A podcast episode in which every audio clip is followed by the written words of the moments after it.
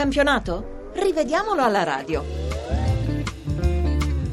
Bene, allora noi partiamo con i consueti ringraziamenti a Lorenzo Balletti per la sua preziosa collaborazione. Cominciamo dalla partita delle 12.30 all'anticipo tra Sampdoria e Chievo. La Sampdoria ha battuto il Chievo 2-0 con i gol di Poli e Eder. L'arbitro era Eugenio Abbattista di Molfetta, gli assistenti Passeri e Bianchi.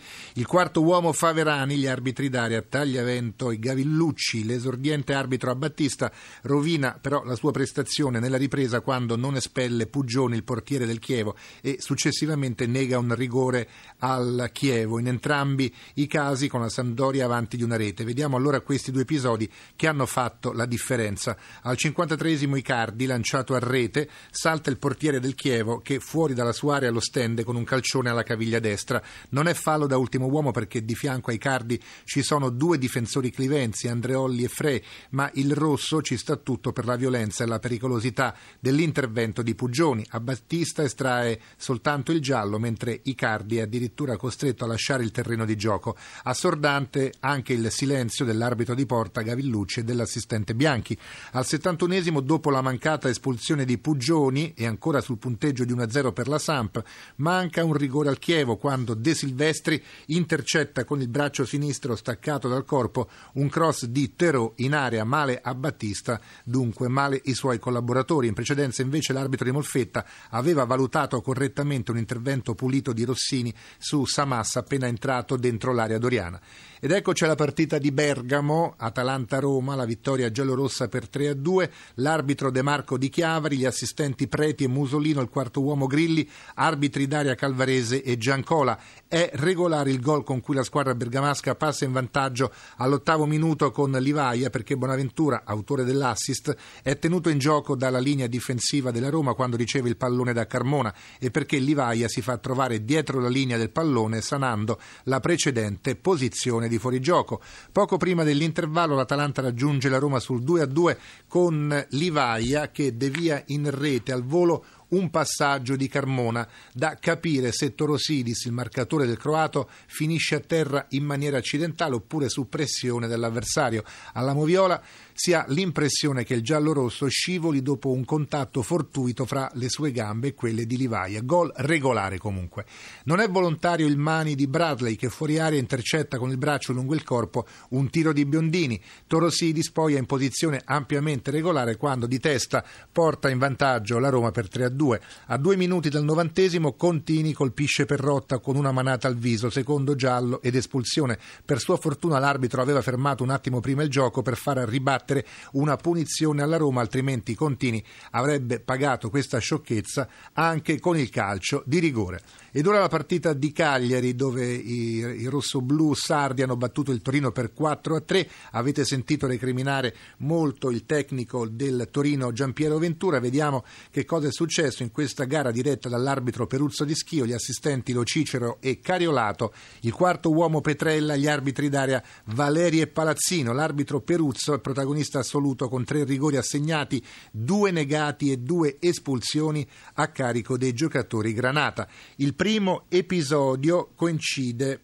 con il rigore negato al Torino per un fallo di Avelar che in piena area stende Ogbonna davanti agli occhi dell'arbitro Peruzzo. Dovevate vedere poi la faccia del giocatore sardo, la sua espressione valeva davvero un'ammissione di colpa, ma il fischietto di Schio non fischia nulla e questo è davvero incredibile. Invece Peruzzo non ha esitazioni a punire con il rigore un intervento di Ogbonna che in modo scomposto interviene da dietro su Sau e poi lo tocca sulla gamba. Dal dischetto Sau porta in vantaggio il Cagliari.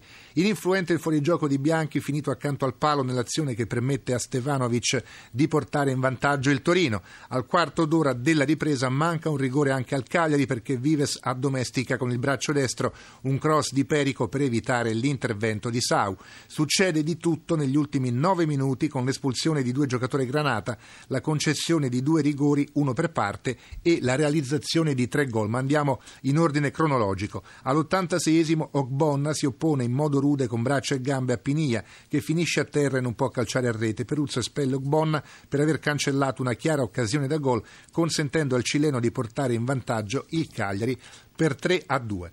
A distanza di due minuti il Toro resta in nove perché Diop appena entrato molla una manata al volto di Ekdal e viene espulso. Una vera ingenuità. Ancora tre minuti e mezzo e la squadra granata pareggia con Bianchi su rigore dopo aver subito una strattonata da parte di Astori. E ad una manciata di secondi dalla fine il Cagliari vince la partita con un tiro deviato con il fianco da Glick che cambia la direzione del pallone.